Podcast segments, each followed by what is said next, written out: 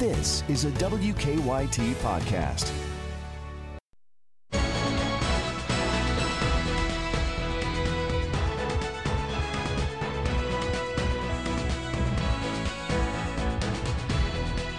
Good morning again, and welcome back to Kentucky Newsmakers. I'm Bill Bryant, and we're certainly glad you're with us. Hope you're enjoying your weekend.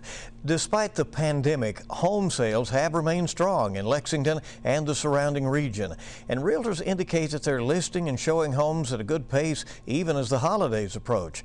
But there are issues and challenges for the housing market, to be sure. Inventory is low in popular price ranges.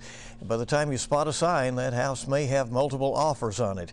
Gentrification is an issue in many of our cities and towns where investors buy up and improve property. Sometimes it displaces longtime residents or it causes the tax bills to jump so folks can't afford to be there. Is buying or selling a home during the holidays a good idea? Lots to get updated on today with Justin Landon, who's CEO of the Lexington Bluegrass Association of Realtors, LBAR, and Greg Buchanan, the 2020 president of LBAR. Gentlemen, thank you very much uh, for being with us. We really do appreciate it. Thanks, Bill. Always a pleasure, Bill. Uh, Landon, uh, the uh, Justin, the uh, indicators say that we are in an economic uh, downturn right now. We know we're in the middle of this pandemic. We see these numbers uh, getting worse and more concerning. And yet the numbers also show us that people in central and southern Kentucky are still buying homes, right? Yeah, no, we've been very blessed uh, in the real estate industry during the pandemic. Uh, in fact, real estate has been one of the absolute shining lights of our economy nationwide, uh, particularly here in central Kentucky. Uh, we have seen a booming real estate market really every month since around June. You know, we experienced the slowdown that everybody kind of expected in March, April, and May. Uh, but we've been year over year ahead of numbers from from 20 uh, in 2020 over 2019 ever since. And in fact, in the month of October, uh, we were up 18% in total sales, uh, and and median house prices up 12%. Um, you know, it's hard to to really nail down what's what's causing that, except that you know interest rates are at an all-time low, uh, and inventory is at an all-time low. And when you have those two things, you just have uh, way more demand than you have supply, and that's leading to a lot of sales and, and record prices. Um, it's, it's, just that's 2020 for you. Greg has this uh, very unusual year with this pandemic, uh, with a lot of people working from home and spending more time there, caused a lot of people to really think about where they live and, and whether it provides what they need, and maybe they're ready to, to make that move, and that could be part of what's driving things. Uh, there's no doubt about some of that. Um, you know, uh, we saw a lot of people wanting uh, in-ground pools at the beginning of the of the pandemic. Um, they were looking for houses for, for certain things like that that they couldn't find, you know, out in, in town where all the pools were closed. Um, obviously, home offices became uh, hugely popular. Um, you know, just more space. I think if you have a you know multiple uh, families with multiple kids and you know having them spaced out because they're having to do their schoolwork from uh, the virtual learning way of doing things. So I think that had some some play to do with it, but mostly I think it's just the interest rates and and uh, you know it's it's almost free money out there. So people are taking advantage of it. And prior to the pandemic, you know we had unemployment rate was at an all time low for the most part, and so that gives the people more purchasing power. And yet, you know, and the uh, the National Association of Realtors uh, actually released a study uh, about a month ago that said that uh, the number one housing uh, housing inventory that the average American wanted most was a single family detached with a small yard. And already, just in the six months of the pandemic, that desired inventory has become a single family detached home with a large yard. I mean, that's a small change, but to see uh, really aggregate data in demand change that quickly, I think is a huge indication of what the pandemic has done to drive people's um, uh, desires. And that's very interesting because eh, you know develop, developments are what they are, right? And so if they were responding to the uh, the market uh, even a couple of years ago, it, they would have been building something different or uh, sizing those lots differently then, based on that, right? That's right. Uh, you know, as, as we uh, look at this, and we know that one of the, the major issues uh, here in uh, central Kentucky, and especially in Lexington, uh, is an inventory issue. There is a shortage of homes on the market. Uh, talk to us a little bit about that and, and give us an update on, on where that is. Justin? Oh, Greg, you want to go ahead and take okay, a shot at Greg, that? Yeah. Well, I mean, the inventory remains extremely low, and we have, you know, some of it is obviously through the, the supply and demand chain. Uh, we have very, very little supply. We have huge demand, like I said, because the interest rates are so low. Um, and some of it's self-inflicted. I mean, we have not really taken an effort, a real effort, to look at the urban service boundary and, and what kind of effect that has caused on our on our housing prices.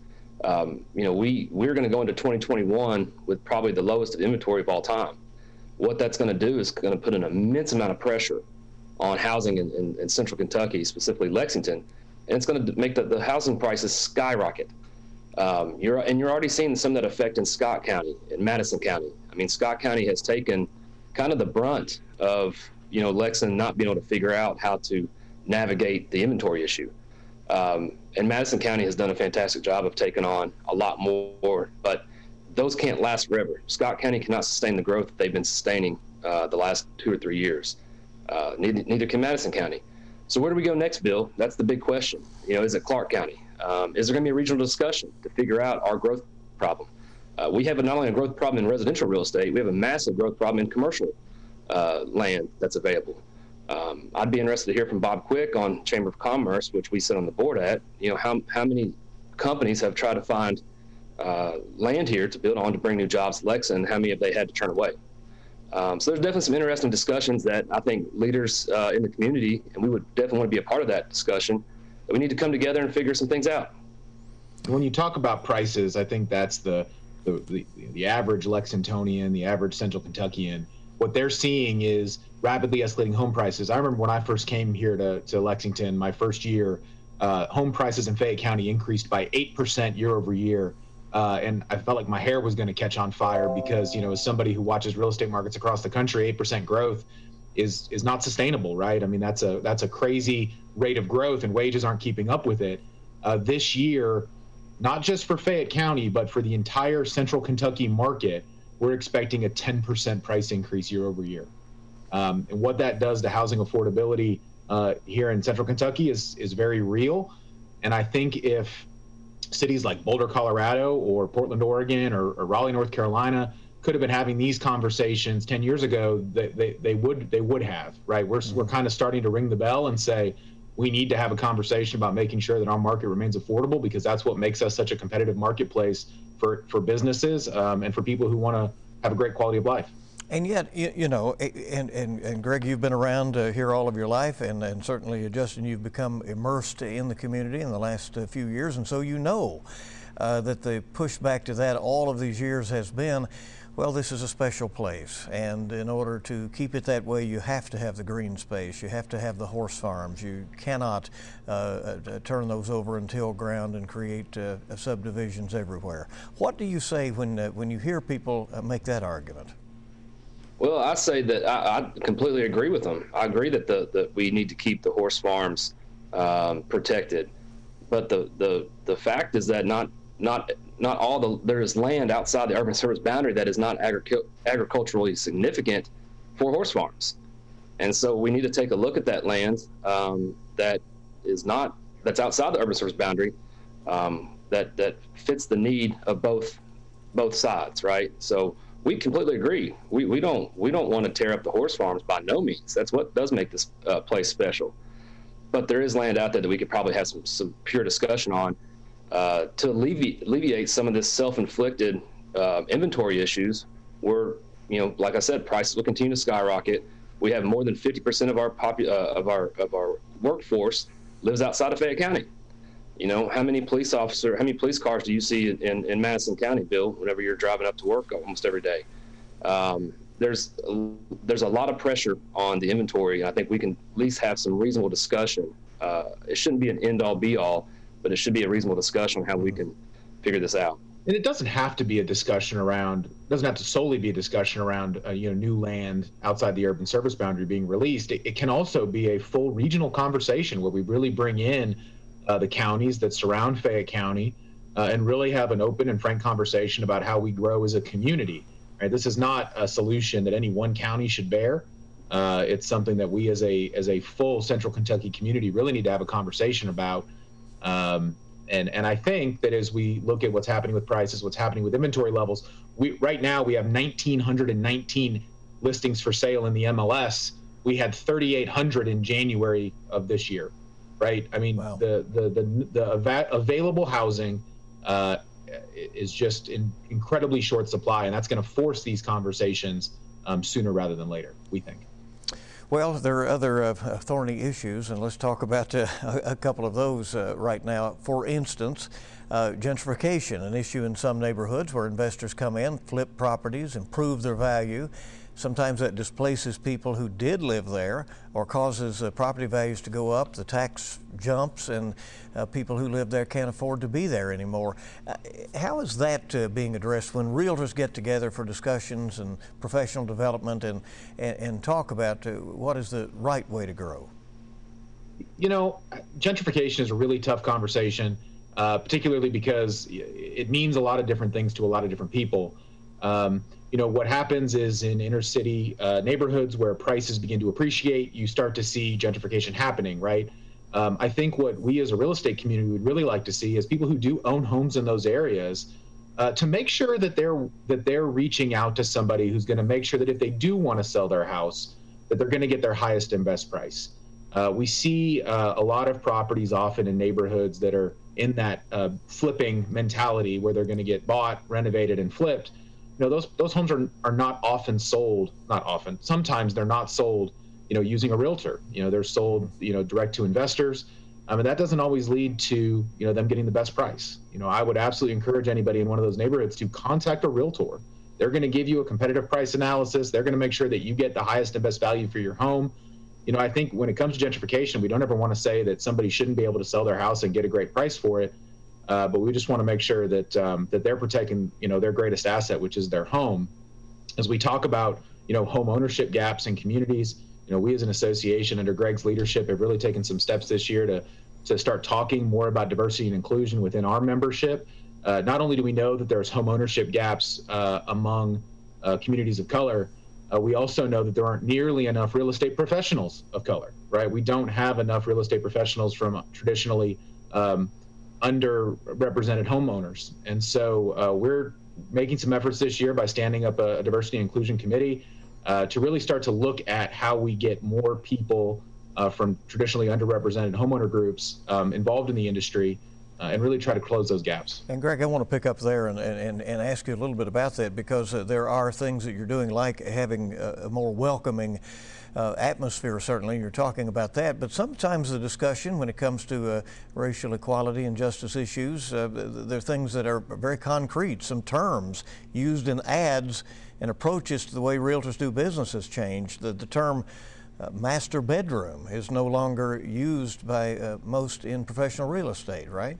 That's correct. Uh, the, the, National Association of Realtors uh, put out uh, some a few changes like that, and, and, you know, getting off of the term master suite and and calling it, you know, I, believe it's primary bedroom uh, is what it's called now. So yeah, there are some definitely some things like that, and uh, you know, to piggyback on what Justin said about the uh, you know the, the, the racial gaps of, of, communities of color, you know, we feel like a, you know home ownership builds communities, and when you know people have a stake in the neighborhood, then you know you tend to see people care a little bit more, and uh, so to have have that gap um, kind of come together is going to be good for everyone uh, in Lexington and, and, the surrounding counties as well.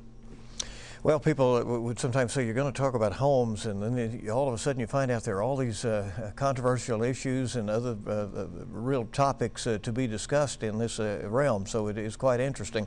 But we are approaching the holidays. Colder weather months are moving in conventional wisdom might be that it is not an ideal time to move, and yet we see these uh, signs keep popping up. And uh, are transactions going to stay strong uh, right into the winter? Uh, they're going to stay strong right into the winter, and they're going to remain strong in 2021. Um, I'm really bullish on the real estate market. Um, I think that the uh, you know a lot of people were worried about the election and whatnot, but uh, I believe the investor market was priced in uh, for a Biden win maybe two weeks prior to the election uh, we're not seeing it affect real estate at all. Uh, we expect 2021 to be even a bigger year uh, than 2020, uh, which is hard to hard to fathom. But uh, we feel like that's the, that's the strength of it, and I do feel like if there is some sort of um, downward trend in the marketplace with regards to the stock market, that real estate may be the best and safest investment. Um, you know, we didn't see this the the real estate market.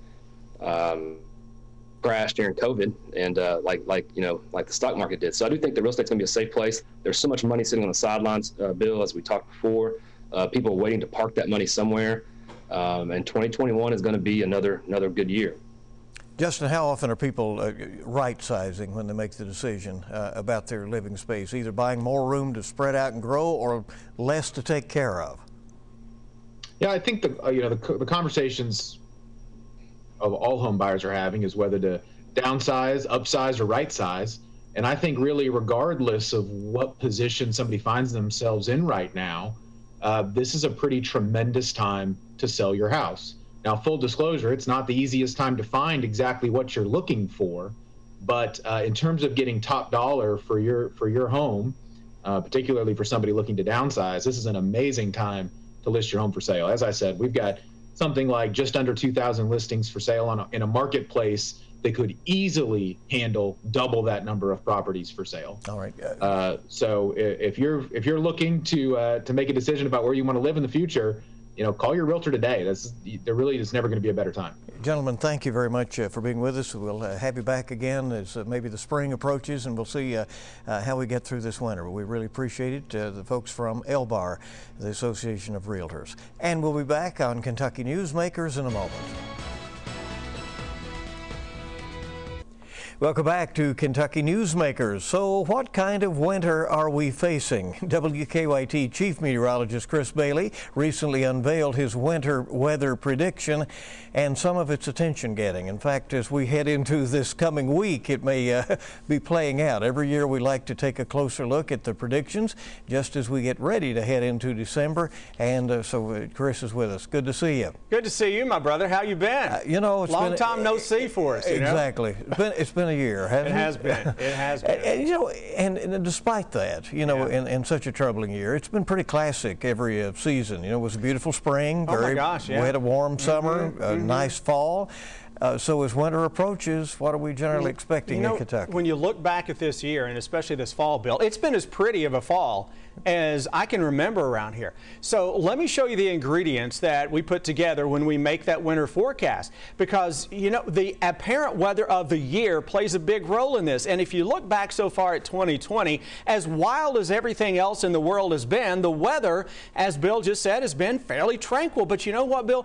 Every month this year, has been the polar opposite of what we've experienced for the past four or five years. If you remember last November, it snowed on multiple days. We had more snow in November of last year than we did the entire winter. We hit December of 2019 and everything just turned snowless and mild. This year, it's been the opposite. It hasn't snowed yet in November. I think we changed that into Monday and then into Tuesday. And then also look at the global indicators that you and I often talk about when we do this uh, every uh, November. When we break down that winter forecast, we mm-hmm. talk about what's going on in the Pacific because, Bill, that's the biggest, baddest body of water right. on the planet, and we are downstream from that. So, what goes on there? impacts the weather here in Kentucky, as crazy as that sounds. So you've got a La Nina going on, which is cooler than normal waters, and that big pool of warm water that is up in the Gulf of Alaska and off the west coast. And Bill, a lot of times those two will argue for big ups and downs in the temperature department across Kentucky and the eastern part of the country. And uh, you almost prefer an argument and going one way or the other over riding that line that yeah. can be so tough. You know, right around the freezing mark is when we uh, tend to have issues. That right? it is. And if you if you look back over the past five years, you can't really recall one storm where we had that. We are long overdue for one of those fence riders you know, where you get that 32 degree line to set up on the Kentucky River down here, and then everybody thinks, oh, it must be the river. It's raining in Richmond and snowing or icing in Lexington, like we saw in the big ice storm of 2003. But you know what? This year, I think we got a chance of seeing something similar to that fence rider. Let, let, me, let me show you this here real quickly, and you yeah, get you get an idea about this. So we've got that warm pool of water, and I said that bill will sometimes give you an active southern jet stream. So one of those tracks for the storm systems, look at this, coming right over Kentucky, and that would be your fence rider that you just talked about. So you can get heavy rain, you can get a mixed bag of winter weather that can produce ice, snow, heavy rain, We haven't seen that in a couple of years. Yeah, I know you like to look back eh, when years remind you of other years. Do, you Yeah. see one that this uh, brings to mind? I, I do, and and one of those years is 2010. I've got several years that have had a southern track like the one you're seeing here. That also you may see this coming up Monday and Tuesday of this week. A track that is similar to this one, which was the second storm track for the for the winter. So what this does, Bill, is that it essentially, I think, puts Kentucky within that near normal window of opportunity for the temperatures around here. So much warmer than normal across the south, colder than normal to the northwest. So all of that together means I think here in Lexington, central and eastern Kentucky, we're close to average. We may be a degree or two colder or just a degree or two better than that. But you know, with an active storm track, Bill, I think snowfall actually averages above normal. Doesn't matter if the temperature is a little colder than normal or a little warmer than normal. I think we get plenty of systems to come through here that can drop a few of those four plus inch snowstorms that we have not seen in uh, several years, as a matter of fact. But there you go with the analog years. So you look at those years 2017, 13, I've got 2010 in there, then I've got a few from the 2000s, including 07, 05, 2000. I cut them off at 1970 because really, as you start to go back beyond that, you don't find a whole lot in common with the weather patterns we're seeing now. Interesting, yeah. Uh, you know, COVID 19 has affected everything, and Yeah. even the, the state and local road crews are telling us, uh, you know, have some patience if we uh, have some of those snows and icy situations. Uh, but and people will be out there. Uh, you do have fewer people on the move, Yeah, yeah. but you know you will have uh, some out there. Uh, so that's something we'll have to watch for as well. It, it is. So you, as you said, you just got to exercise a little more patience. But you know, Bill, with 2020 being what it is, and the kids at home, these kids are going to be robbed of snow days too, or the excitement that comes along maybe with a snow day. Because you know what, NTI doesn't care about a snow day. Doesn't Right. care if there's you know rain or snow outside. But there's still recess, right? There is still recess, and they still love their snow. Trust me. Just check my Twitter feed on that one right now. There's no doubt about that. Folks can check out uh, your full winter forecast on WKYT.com. Fun as always, and uh, we'll see how it goes, Chris. That's right, Thank Bill. You. Stay with us. We'll be back on WKYT's Kentucky Newsmakers with a special story in just a moment. Welcome back. And before we go here on Kentucky Newsmakers, you know, every day we hear the new numbers of people with coronavirus. It's easy to forget that there is a person with each number. Jeff and Meredith Willett of Lexington are two of those people. Doctors gave him little chance of surviving. Our Sam Dick brings us their story. life was just fabulous and normal and all that it could be for us really in one week all hell broke loose. yeah it was They finish each other's um, thoughts. I wasn't Jeff sure and was. Meredith I mean, I Willett, married kinda out of 17 years, sure have survived a nightmare that began in August. and i had what was a terrible cough and cold Meredith caught the virus first. headache She, and she got feeling better, so I thought maybe that might be a, a, the turn I would take. But Jeff, who they think got it from her, went downhill fast. You were getting worse by the minute, and I'm truly sorry I didn't take you to the hospital sooner. Jeff was admitted to Baptist Health on August 25th. Leaving you was the hardest thing I had ever done, but they would not let me come into the hospital at all. I did wonder if it would be the last time I would ever see you again. Meredith kept a journal documenting every procedure, every doctor and nurse involved, and her emotions at the time. August the 26th, Wednesday, third day. By 11 p.m., they had decided to put you on a ventilator. You called me, so scared, just in a whisper.